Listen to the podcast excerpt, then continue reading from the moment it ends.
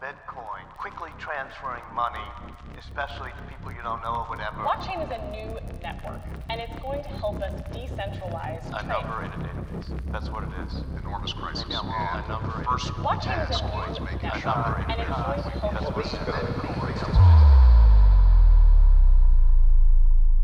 Du lytter til Kryptopia, en podcast om kryptovaluta.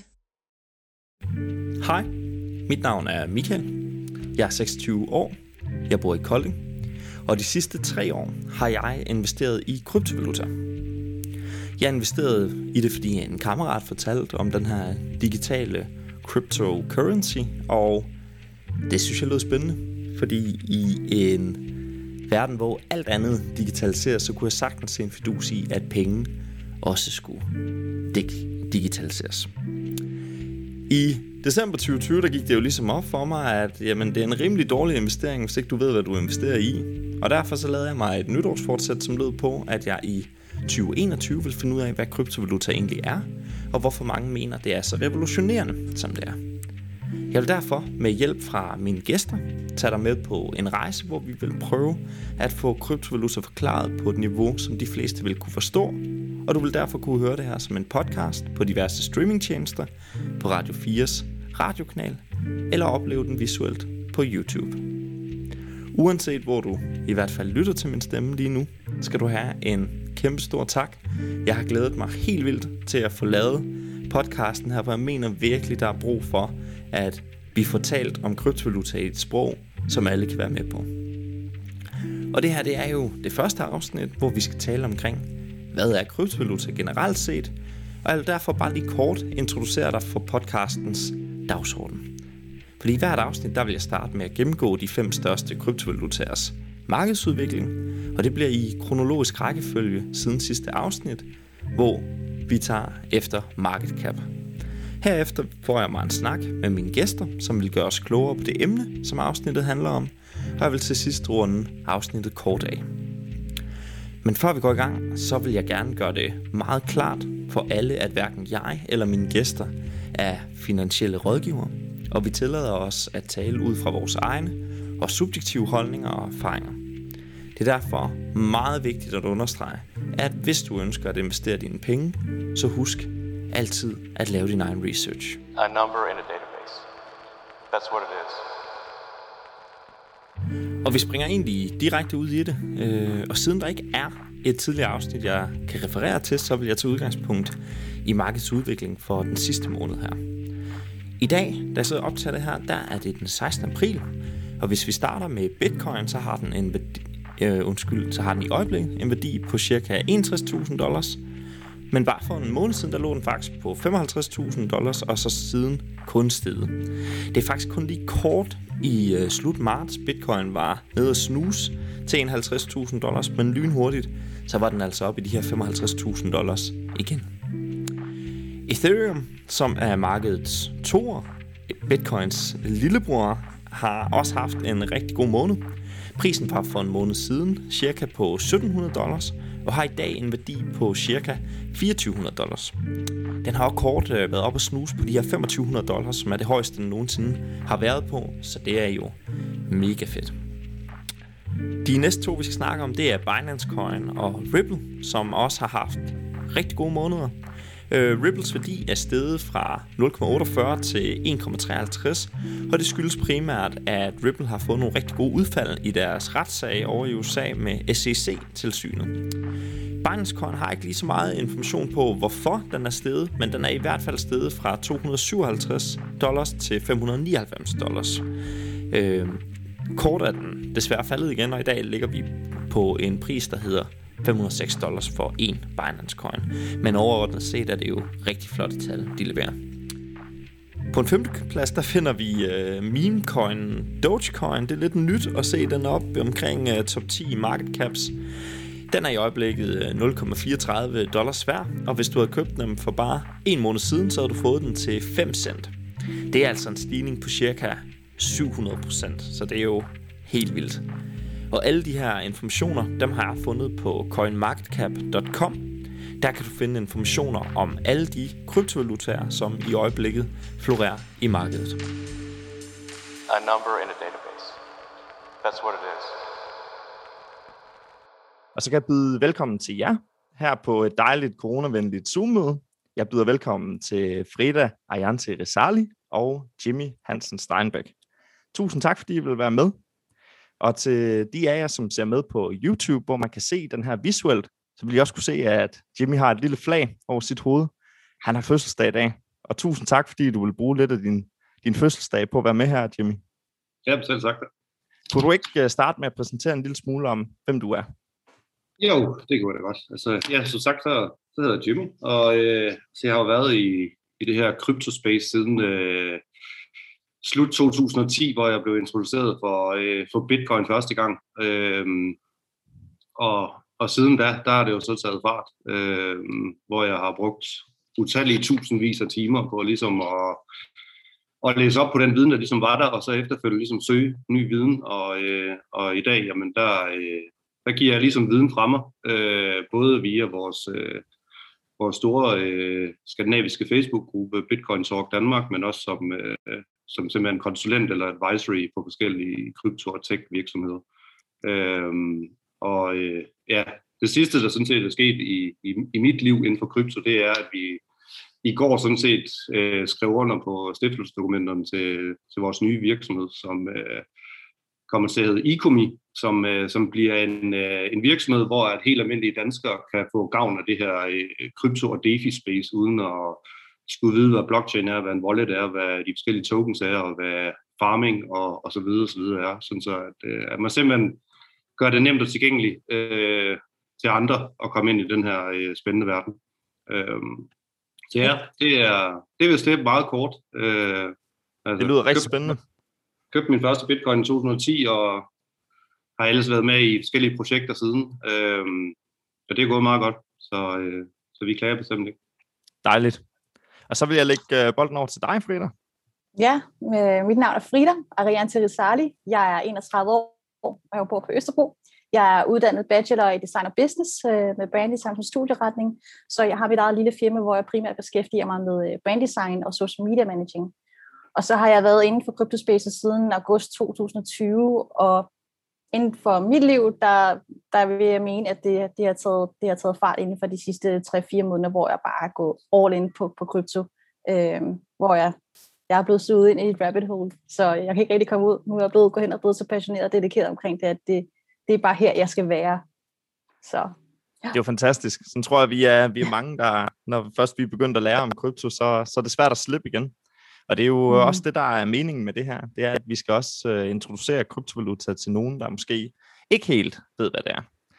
Øhm, og vi har snakket lidt omkring, hvor vi skal starte henne, fordi første afsnit hedder, hvad er kryptovaluta? Og i, da vi holdt en lille generalprøve, der blev vi enige om, at at hvis vi nu får en, en snak om fundamental økonomi til at starte med, så, så har vi i hvert fald et godt udgangspunkt til at lige stille bevæge os videre hen. Så Jimmy, vil du ikke uh, fortælle os uh, lidt omkring, uh, hvad fundamental økonomi er, øh, fra, fra dit perspektiv i hvert fald?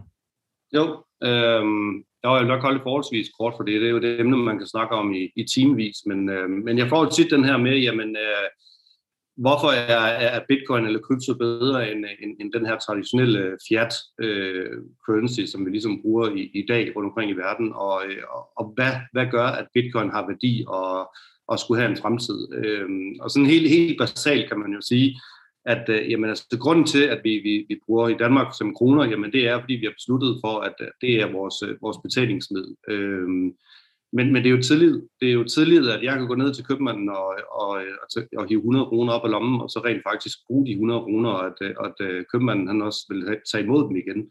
Øhm, fordi i bund og grund, så ligger der egentlig ikke noget værdi bagved. Øh, altså, når jeg snakker om, at der ikke ligger noget værdi bagved, øh, så er det fordi, man ligesom har fjernet den her øh, guldstandard, eller, øh, eller en, en, en traditionel værdi, man ligesom har lagt bag ved penge tidligere, øh, hvor at helt tilbage i, i, i gamle dage, hvor man havde guldmønter, jamen altså der, øh, der lavede man simpelthen mønter, hvor der var, var, var nogle riser og nogle kanter på rundt om, fordi at øh, man var sikker på, at når der så kom en og betalte ved dem, at han ikke lige havde krasset noget af guldstøvet af, øh, så den ikke havde den værdi, den ligesom repræsenterede i forhold til den mønt, den var.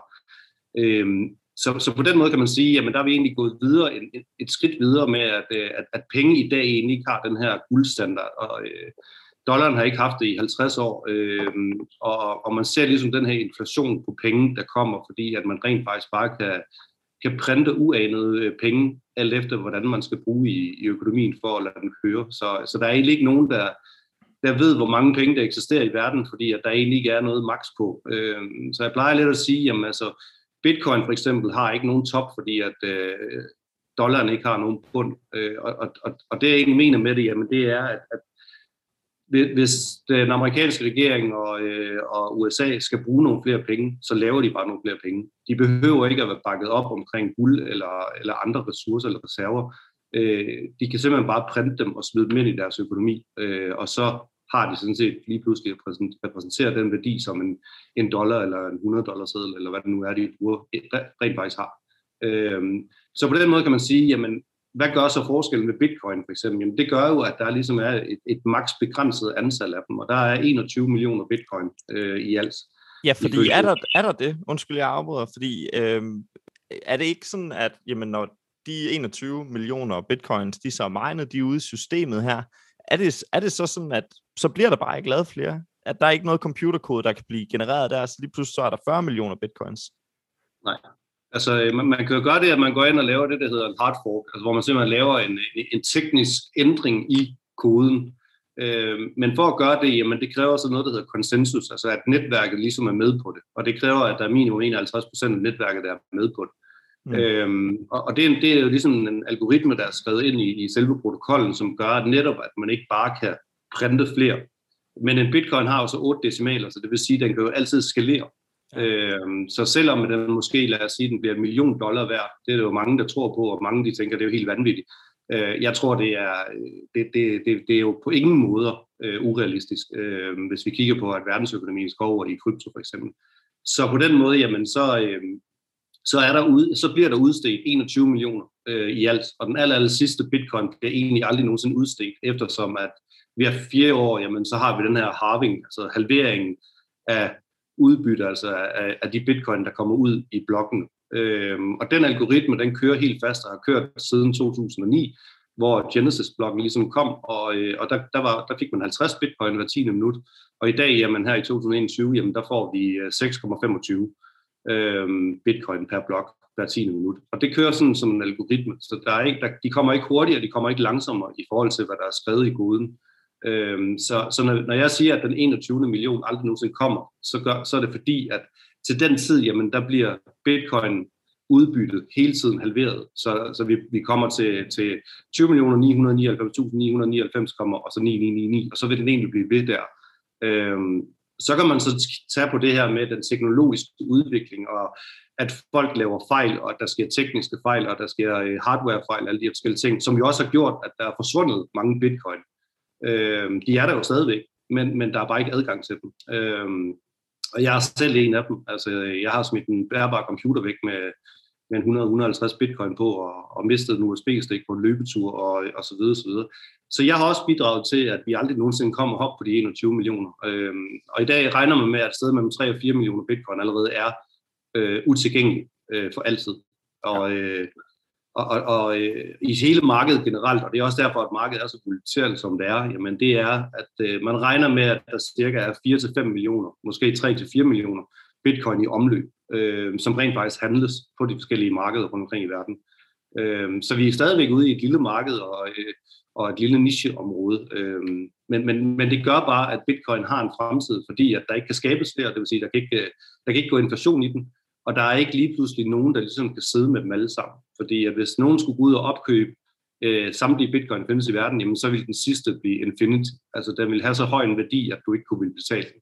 Mm. Øhm, og, og det er derfor, jeg mener, at, at fundamentalt, at, at bitcoin og krypto generelt har et bedre, øh, altså en, en bedre måde at overleve hele den her måde her med, hvordan vi tænker penge. Øhm, fordi den netop er så, så decentralt, og sikker i, i den opbygning, den har. Og, øh, og man kan sige nu på 11 år, jamen der er stadigvæk ikke lykkes nogen at, at knække blockchainen eller, øh, eller hacke en wallet for den sags skyld, men mindre at det har været en tredje part ind over en, en børs eller en wallet provider eller en custodial service eller et eller andet. Så, øh, så jeg ja, er meget kommer... Undskyld, jeg afbrud. Ja, det, det, det kommer vi nemlig til. Jeg har nemlig også fundet øh, sådan en lille frem en her, øh, sådan en lille USB-nøgle her frem her, vi skal snakke om øh, lidt senere. Men øh, jeg vil egentlig gerne øh, sende bolden øh, videre ned til dig, Frida, fordi du er blevet fuldstændig opslugt af det her. Og da du startede med at læse op på, på krypto, var der noget, du havde svært ved at forstå omkring krypto der? Om, om der var... Om der var noget, du havde svært ved at forstå ved, ved teknologien, eller hvordan det hang sammen? Mm, i starten, nu har jeg jo øh, grunden til, at jeg overhovedet er kommet ind i krypto, det er på grund af min bedste ven. Øh, nu har jeg fulgt med på sidelinjen i forhold til, at han sidder daytrader på fuld tid. Øh, og han havde godt forklaret mig nogle ting i starten, og det, det tog mig lang tid, før jeg rent faktisk forstod, okay, det er sådan her, det fungerer. Men jo mere jeg kom ind i det, og jo mere jeg, jeg forstod det, jo hurtigt gik det i forhold til, at jeg lige pludselig så blev opslugt i det. Øhm, det, det, at jeg går ind i kryptospacet, har også gjort, at jeg har fået en større forståelse for, for at få en læsefærdighed inden for det finansielle. Øhm, så en ting er, at du har selve teknologien. Øhm, den, er, den er så revolutionerende, fordi det giver det, som, som Jimmy siger, det giver det enkelte individ magten tilbage til dem selv. De har mulighed for, for selv at kunne tage kontrol over deres egne, øh, deres egne likvider, deres egne data, fordi det er decentraliseret. Øhm, så man kan sige, nu kommer jeg også fra en generation, hvor jeg er opvokset med Napster og øh, BitTorrent, eller undskyld, øh, ikke BitTorrent, men, men en masse af de her torrentsfiler. Så for mig, så forstår jeg, jeg forstår godt øh, øh, i teknologien i forhold til, at, med, at blockchain-teknologi er baseret på peer-to-peer. Det vil sige, at, at øh, man har nogle forskellige noder, som så bliver sendt ud, og, og alle de her forskellige data, de bliver så sendt ud til det her, til, til det her netværk.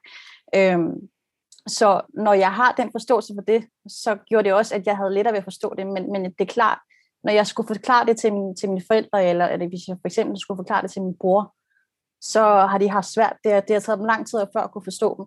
Til gengæld, så vil jeg så sige, at når først de også er kommet ind i det, lidt ligesom mig, så begynder de også selv at blive, sådan, så begynder de også selv at blive helt opslugt af det. Så det har været, øh, det har været en spændende tid at gå ind i krypto, øh, ind, ind i kryptospacet, fordi at det, som, som, som Jimmy siger, der er jo det her med den, øh, det, det decentraliserede og, og decentraliserede enheder, og ikke nok med det. Jo mere jeg har dykket ind i det, jo mere har jeg også forstået i forhold til det her med, at historien har bare lært os igennem tiden, at centrale enheder igennem historien har, de har ikke kunne, de har ikke kunne styre det i forhold til magt og misbrug. Det, altså for bare for at tage et eksempel, øh, det gamle Ægypten, der, øh, der misbrugte de, de magten. Det, det, gamle, det gamle Romeride og man, man ser det også tilbage i forhold til øh, den franske revolution, hvor bønderne gjorde opgør mod det, det, det gamle monarki og, øh, og, og, og de, den central, centrale enhed, fordi der var den her ubalance. Og for første gang i, øh, for første gang i historien, så ser man faktisk blockchain-teknologi, den, den, den er så revolutionerende, der er så stor potentiale i forhold til, at man har mulighed for rent faktisk at kunne ændre det gamle system til fordel for befolkningen. Og det er derfor, jeg, jeg mener, at, at Satoshi Nakamoto, han bør, han bør have en Nobel, øh, eller han eller de bør have en, have en Nobelpris, fordi at det, det, er, det, det er så revolutionerende. Det er, det, jeg, vil, jeg vil mene, at det giver magten tilbage til det enkelte helt sikkert. Helt enig. Og øh, Satoshi Nakamoto er jo en, en legende, som man ikke ved, hvem er. Og det er Nej, også derfor, vi snakker om... En, man ved ikke, om det er en gruppe af udviklere, eller om det er et enkelt mand. We don't know. Jeg ved bare, præcis. at det, man ved bare, at vedkommende, det, som vedkommende har skabt, er så fantastisk, og ikke nok med det. Altså, øh, Satoshi Nakamoto, han, han, han eller de udløser, de, de løser også et, et, et, et, et computer science øh, udfordring i forhold til det her med dobbeltspænding. Øhm, så det vil sige, at han igennem blockchain-teknologi og gennem kryptovaluta, sikrer han sig, at, at øh, en, en kryptovaluta ikke kan, kan blive brugt øh, to gange på samme måde, som en fiat-valuta for eksempel kan. Øhm, og det er igen det, det er igennem øh, krypto, øh, kryptografi, matematik og algoritmer og kodning. Så det, man kan ikke manipulere med det, fordi der er et fixed supply. Så det, øh, det er ja, hvis man vil, vil se den kode og de matematiske udligninger, så ligger det jo faktisk inde på, på whitepaperet øh, for, for Bitcoin. Og, og Satoshi var jo ham, der, der lavede Bitcoin. Nu sender jeg lige øh, bolden over til, til dig her, Jimmy. Kunne du prøve at gå lidt mere i dybden, og så prøve at forklare, hvad er det helt præcist, en bitcoin er? Altså en, en, en bitcoin er jo to ting, fordi der er jo blockchain, og så er der bitcoin, og bitcoin er jo er først og fremmest ligesom en, øh, altså et, et peer-to-peer payment system, men det er jo også samtidig med en betalingsvaluta. Øh, når vi, det, øh, undskyld, jeg afbryder, når vi ja. snakker peer-to-peer, Jimmy, hvad er det så ja. helt præcis, vi mener der? Og det er jo egentlig bare, at man kan sende øh, fra A til B, uden at der, øh, der skal involveres andre. Øh, Yes. som, som man ligesom har muligheden for ligesom at, at lave nogle transaktioner fra, øh, fra en wallet til en anden, uden at der er andet, andet end selve netværket, der sådan set skal, skal validere den her transaktion. Øhm, og, og, og det, det, som Frida lige fortæller, jamen det, det sker jo lige netop, fordi vi har den her konsensusproces med, at øh, når der bliver lavet en transaktion, så er det hele netværket, det man kalder minerne, som egentlig bare er computerkraft, som egentlig sidder og laver nogle algoritmiske beregninger på, at, øh, at den her transaktion, den er lavet, og så bliver den godkendt og ligesom printet ind i, i selve blockchain, ind i selve blokken i kæden. Øhm, og på den måde, jamen, så kan den ikke gøre, den kan ikke, den kan ikke laves om, og den kan heller ikke øh, laves to gange, fordi det, det tillader netværket ikke, og det er det, man kalder dobbeltspænd, altså hvor man simpelthen sender samme transaktion til to forskellige adresser, det, det, det kan systemet ikke, øh, det vil det ikke tillade. Øh, så, så på den måde kan man sige, at, at, at, at bitcoin er den her øh, peer-to-peer øh, funktion, men samtidig er det også betalingsled. betalingsmiddel. Fordi det er også en, det er også en valuta. Øh, og det er derfor, den er sådan en lille smule unik og speciel i forhold til alle de andre tokens, som vi ser, som kører på Ethereum-netværket, for, for lige hurtigt at komme ind på det, øh, som bare er et andet blockchain-netværk, som kan noget andet. Øhm, øh, så en, en, en, en, hvis man tager bitcoin for sig selv, jamen så er det egentlig bare en, en, en coin. Men hvis vi kigger på selve blockchain, som ligesom kører på, og hele, den her, hele det her system her, det her decentrale øh, ledger-system, altså, øh, hvor at muligheden for at, at spore samtlige transaktioner, der er nogensinde er sket, og som nogensinde vil ske. Øhm, der er stadigvæk noget anonymitet omkring det, fordi at man ikke behøver at oplyse, hvem den, hvem den enkelte ejer er af den her wallet her, men selve transaktionen, hvornår den er sket, hvor den er sket, hvilken blok den har ramt, og hvilket tidspunkt og alle de her forskellige ting, det er ligesom noget, som er åbent til alle. Øh, og det er det, der gør det, gør det yderst interessant i forhold til, hvis man kigger på, hvordan bankverdenen i dag øh, laver transaktioner. Fordi de gør det sådan lidt i det, man kalder et, et, et silosystem. Altså de har deres egen lille database, øh, og den anden bank har så sin egen, sin egen lille database. Og når de ligesom skal, skal have, arbejde med hinanden, så skal der ligesom være en, en, en form for øh, trust mellem dem, at når Danske Bank for eksempel overfører til Nordea, jamen så skal Nordea opskrive deres kapital, og, og Danske Bank skal nedskrive deres kapital, øh, eller deres indestående, deres øh, balance. Og, og på den måde, jamen, så kræver det ligesom hele tiden nogle involvering af nogle personer eller nogle, nogle systemer, som kan begå fejl, eller som kan blive øh, øh kompromitteret på en eller anden måde, hvor man kan sige, hvis du gør det via blockchain, jamen så er det hele netværket, der ligesom er med til at, at validere de her transaktioner her. Og på den måde, jamen, så kan der ikke ske nogen fejl. Og der kan ikke ske noget, at der lige pludselig er nogen, der kan stoppe det, eller øh, fryse det, eller blive involveret i at og, og, og prøve at stoppe de her transaktioner. Øh, og, det, og det er det der hele det er det der hele det fundamentale i det her, hvorfor at det er så interessant, øh, og hvorfor at vi senere hen kommer til at se i fremtiden, at, at, at vi kommer til at lave meget mere blockchain end bare at, at sende bitcoin fra A til B. Øh, fordi at vi har den her konsensusmekanisme indbygget i. Øh, og nu, nu bliver det en lille smule teknisk, men, men det er egentlig bare, i stedet for at der, der er et system eller en person, der ligesom skal, skal, skal godkende de enkelte transaktioner, så er det hele netværket, der gør det. Ja, og, og dem, der godkender det, det er jo det her med mining, som vi snakkede om, der, der ja. får en lille betaling for at lægge computerkraft, der så godkender de her transaktioner. Ja. Øhm, og da jeg læste op på det, altså, så forstår jeg det som, at der, der findes den her ledger, altså en kæmpe notesbog, der har alle de her transaktioner, og der går de enkelte øh, computerbrugere så ind og kigger, jamen er, er den her godkendt i forhold til ledgeren? Ja, det er den, så prover den. Og det er ligesom den computerkraft, der bliver lagt. Er det korrekt? Ja, det kan man godt sige. Sådan, sådan forholdsvis forsimplet, så, så er det sådan, det fungerer. Altså, det er simpelthen bare, at hele, hele netværket er enige om, at den her transaktion, den er godkendt. Øh, og så kan man sige, den der så i sidste ende godkender det er jo så selve, der har man nogle forskellige mining for det der med at sidde og mine alene, det, det får man ikke så meget ud af nu her 11 år efter, hvor at, at netværket er blevet så stort, og, og den regnekraft, der ligesom skal bruges, som, som kalder hash power, i forhold til selve netværket, jamen den, er, den, kan man ikke, den kan man ikke sidde og lave hjemme fra stuen af. Mm. Øhm, så, så, men det er rigtigt, at den, den computer, som ligesom ender med at validere den her transaktion, får så den her reward øh, udbetaling, som ligger i den her blok her, som på nuværende tidspunkt er 6,5 bitcoin, eller 6,25 bitcoin. Øh, men udover det, så får de så også alle de her transaktionsfi, altså det her, som hver enkelt person, der laver en transaktion, betaler noget til netværket. Øh, og det beløb alene øh, er en god forretning at mine på. Øh, så, øh, så selvom man måske ikke får hele blokken hver gang, jamen, så kan man stadigvæk ved, at man tildeler x antal hash til netværket, jamen så får man en del af kagen. Så, så på den måde, der er det egentlig meget decentraliseret igen, fordi at selvom du bare har en enkelt mining computer, kan du egentlig stadigvæk godt være med i forhold til et, et, en stor mining farm i Kina, øh, fordi at du tilfører netværket noget, øh, som så giver dig noget igen.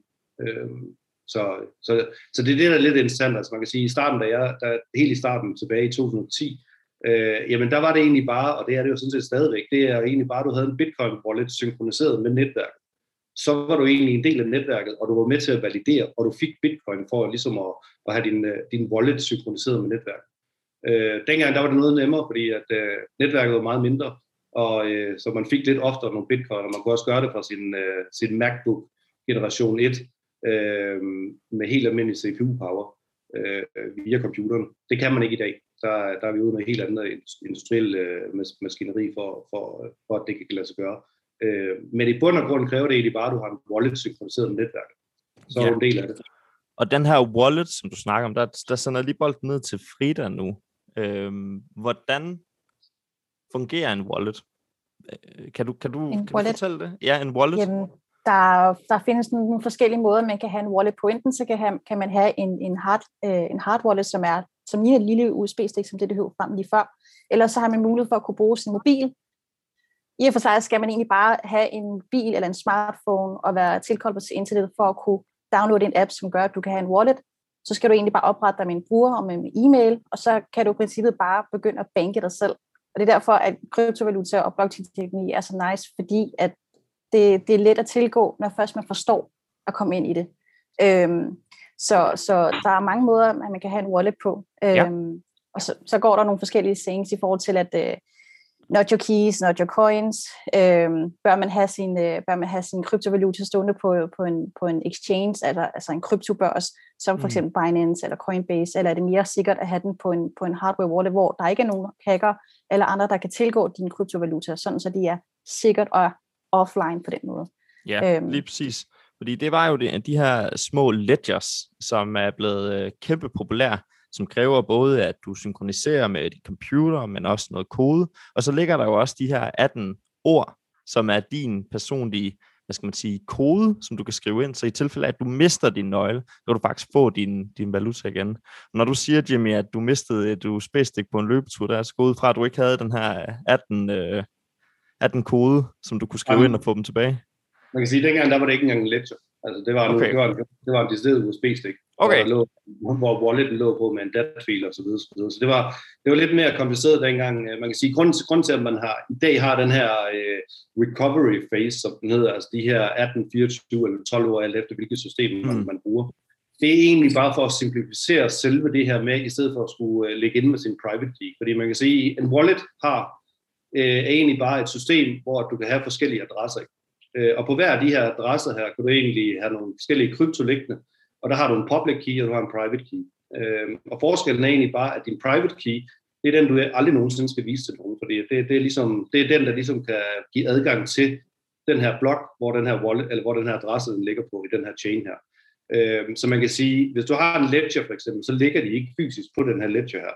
Og det er derfor, at hvis du, hvis du mister den, så kan du købe en ny, og så via den her koderække her, kan du så bare aktivere den igen, og på den måde skabe adgang til blockchainen. Øhm, så, og så har du så din public key, og det er den, du oplyser til andre, og det er den, de skal bruge til at overføre til dig. Øhm, så det er egentlig sådan, hvis man sådan lige hurtigt øh, gør det lidt simpelt. Og så kan man sige det her med, som du selv vender på, Frida, med, at det er, at der er hard wallets, der er soft wallet, paper wallets, online wallets og offline wallets osv. osv. Øh, og så er der selvfølgelig de her øh, online wallets, som oftest ligesom bliver styret via noget custodian service, altså hvor det er en tredjeparts virksomhed indover øh, og ligesom håndterer sikkerhed. Og så kan man jo sige det der med, jamen, hvis, hvis ikke man har sin egen private key, øh, ejer man så de her coins og de her tokens, man har, men samtidig med, så, så kan man også bare se, at hver gang, at der er nogen, der har mistet adgang til det, så er det fordi, at de har haft private key selv og har glemt koden på et eller andet måde. Øhm, så det der med, at, at, at man ligesom overlader dem til, til andre, øh, ser jeg egentlig ikke som, som, som kæmpe problem. Man skal selvfølgelig sætte sig ind i, hvad risikoen er ved det, og man skal også selvfølgelig også lave sin due diligence, altså øh, undersøge, hvilket firma man ligesom overlader sin, sin krypto til. Øh, personligt, der har jeg begge dele. Jeg har både øh, nogle ledgers, som er godt gemt væk, hvor der ligger nogle bitcoins tilbage fra 2010, og mm. og nogle Ethereum tilbage fra 2014, men, men jeg har også en, en hel del øh, liggende på Celsius for eksempel, som er et custodial service, som øh, ved at jeg har dem liggende hos dem, jamen så udlåner jeg sådan set min krypto og tjener nogle renter derfra igen. Øh, ja, der, er vi jo, der kommer vi ud i noget, noget, noget helt nyt igen, som, øh, som vi måske tager på et andet tidspunkt. Det gør men vi nemlig. Pointen er bare, at, at det er egentlig... Øh, det er egentlig lidt vigtigt at, at, at sætte sig ned og så ligesom tænke over og beslutte sig for, jamen, hvad er det, man gerne vil? Fordi det, er, det at lege sin egen bank, det er jo super fedt, hvis man også er sådan lidt teknisk begavet omkring det, og, og ved, hvad risikoen er ved det. Øhm, så, så jeg er ikke sådan 100% det der med, at man, man skal holde sin, sin krypto selv, medmindre man har sat sig rigtig, rigtig godt ind i, hvordan de her ting egentlig fungerer. Fordi at, øh, der er jo virksomheder derude, øh, der er øh, for eksempel Fireblocks, som er et af verdens største i, øh, inden for krypto, som simpelthen håndterer øh, krypto for store børser og, øh, og alle mulige andre virksomheder. Øh, og deres eneste opgave, det er egentlig at sørge for, at det krypto, som de holder, det er, det er safe. Øh, og har også noget forsikring på det, og så videre, så videre hvis det skulle gå galt. Så, øh, så, så vi begynder at blive mere mainstream, men det er stadigvæk, det er stadigvæk komplekst. Øh, og, øh, og, og, og det er jo det gode ved det, fordi at, øh, det er udviklingen. Altså vi er, vi er kun lige i spæde start, så Ja, det er jo det. Og der findes jo øh, mange forskellige kryptovalutaer rundt omkring. Øh, men der bliver både talt om altcoins, altså alternative coins til Bitcoin, Ethereum osv. Og så bliver der jo også talt om kryptovaluta som, som så. Og jeg lærte jo noget nyt, da vi havde generalprøve, at, at det er jo faktisk ikke helt det samme, det her med, med coins og, og kryptovaluta. Er der en af jer, der prøver at forklare, hvad, hvad forskellen er på de to ting? Um, jeg kan prøve. Uh, altså der, der er jo en, en helt basal uh, forskel, er jo, at, at når det er en token, så kører den for eksempel primært på Ethereum-netværket. Øh, hvor hvis du har din helt egen blockchain, så er det egentlig en, en coin. Men så kan man sige, jamen Ethereum, er det en coin eller er det en token? Og, øh, og det er egentlig bare, hvordan, man, man, hvordan selve systemet er, øh, er fundamentalt sat sammen. Øh, fordi at en coin er, er egentlig repræsentant for, at det er en eller anden form for betalingsmiddel. Øhm, og så kan man sige, jamen du kan sådan set betale med alle slags tokens også, fordi så længe der er en i den anden ende, der gerne vil tage imod dem, og betale dig enten i kroner, øre, eller fjat, eller guld, eller diamant, eller hvad det nu er, øh, jamen så er det jo egentlig et betalingsmiddel. Øh, så, så, så den er egentlig ret flydende, hvad det angår. Men, men generelt så, så, øh, så siger man token, jamen det er, det er, det er en, øh, det er sådan et produkt, som, man, som, som giver adgang til nogle forskellige ting. Det kan være nogle services på nogle øh, hjemmesider. Øh, det kan være hosting, for eksempel, du kan købe med en token. Det kan også være data, du kan op, du kan lære og så videre. Så, videre. så, så øh, jeg, jeg tror ikke, vi skal sådan prøve at, at skille de to ad alt for meget, fordi at folk er stadigvæk lidt forvirret omkring, om de sidder med en coin eller en token.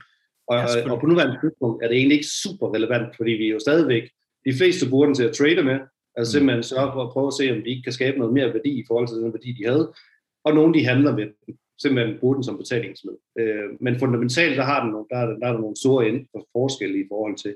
Øh, men der, altså, jeg tror, det bliver teknisk at, ligesom at komme sådan rigtig ind på, ja. øh, på den forskel. Der er forskellige use cases for de forskellige, for de forskellige ja. valutaer. Ja.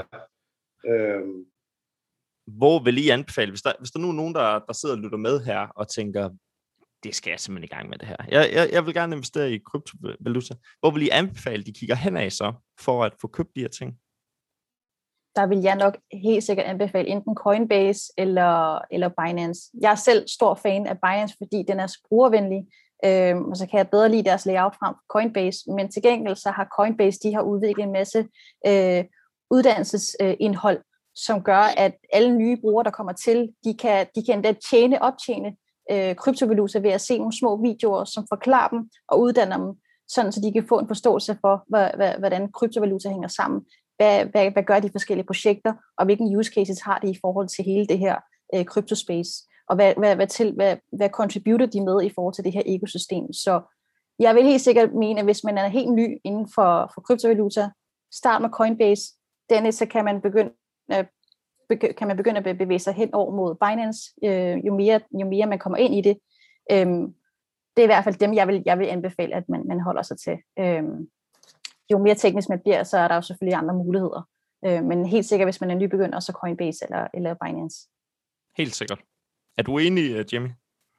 Jeg er i hvert fald ikke uenig som sådan. Altså man kan sige, der er selvfølgelig alt det her med, at øh, de her forskellige gebyrer, som de forskellige øh, børser Ja. ja. de har, men, men, men for ligesom at gøre det nemt tilgængeligt til at starte med, uden at man behøver at have den helt store viden, øh, er Coinbase et rigtig, rigtig godt, øh, godt valg. Øh, jeg vil også sige, at blockchain.com, øh, som egentlig startede som en øh, custodian wallet, øh, i dag jo faktisk også er en børs. Øh, og faktisk også indtil for, hvis ikke de stadigvæk gør, så i hvert fald en kort tid havde, havde Coinify, øh, en dansk virksomhed, som er førende inden for det her med at rent faktisk at håndtere det her med at kunne købe øh, direkte krypto øh, med kort og, øh, og bankløsning via deres øh, platform.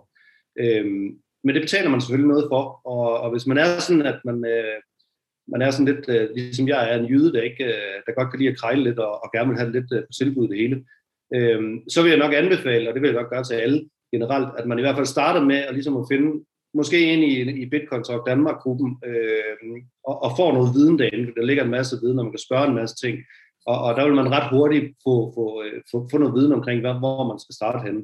Øh, men der, der er ikke, det er ikke en dum idé at oprette sig på Coinbase øh, eller bitcoin.com. Øh, Eventuelt øh, Binance vil jeg nok vente lidt med, fordi den er, øh, altså nu har de lavet en soft udgave, som, som gør det ret nemt at bruge derinde.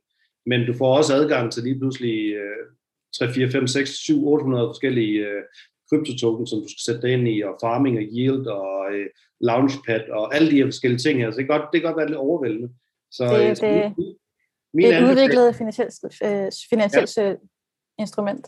Det er det, det er det. De er, de, de, de er meget innovative på det område, så, så jeg vil egentlig anbefale, hvis folk gerne vil sætte sig ind i tingene og, og, og tage det helt stille og roligt og, og lære det hele fra starten af, så vil jeg faktisk anbefale, at man, øh, man opretter sig på Kraken, øh, som er en af de ældste børser og, øh, og har været med stort set siden starten, og er også nok også den, den, den, den første børs, der bliver en, en bank her inden længe.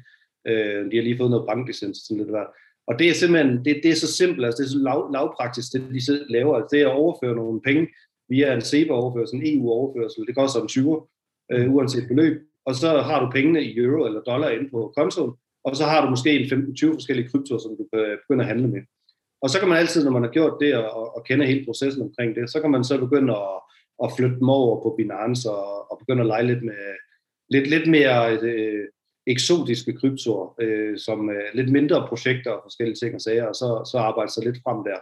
Øh, et alternativ kunne også være, som, som jeg bruger, for eksempel Celsius, de har også mulighed for at kunne købe øh, krypto direkte via deres børs, og her om lidt, der kan du også øh, ligesom flytte, altså flytte dem mellem hinanden, så hvis, for eksempel, hvis du har nogle øh, Celsius, og du gerne vil have Bitcoin, jamen, så kan du sådan set bare trade dem, eller swappe dem, som det jo hedder. Øh, fordi du trader dem ikke engang, du går bare ind, og så skriver du, jeg har så så mange, hvor mange kan jeg få, og så trykker du OK, og så er det sket. Øh, så på den måde er det meget, meget simpelt. Øh, og samtidig med, når du har dem på Celsius, jamen det øjeblik, du bare har dem liggende på deres wallet, så tjener du faktisk renteindtægter på det, øh, uden overhovedet skulle gøre noget som helst, og den får du så udbetalt hver mandag, øh, som så ugen efter igen compounder med renters renteeffekt. Så det er, det, det er også et ret interessant projekt. Øh, men, øh, men ja, ja, ja, man skal i hvert fald lige øh, finde et sted, hvor man kan finde noget viden, øh, eventuelt i et eller andet øh, Facebook-gruppe eller Telegram. YouTube. Der er Ja, der rigtig meget viden at derovre, kunne hente på nettet.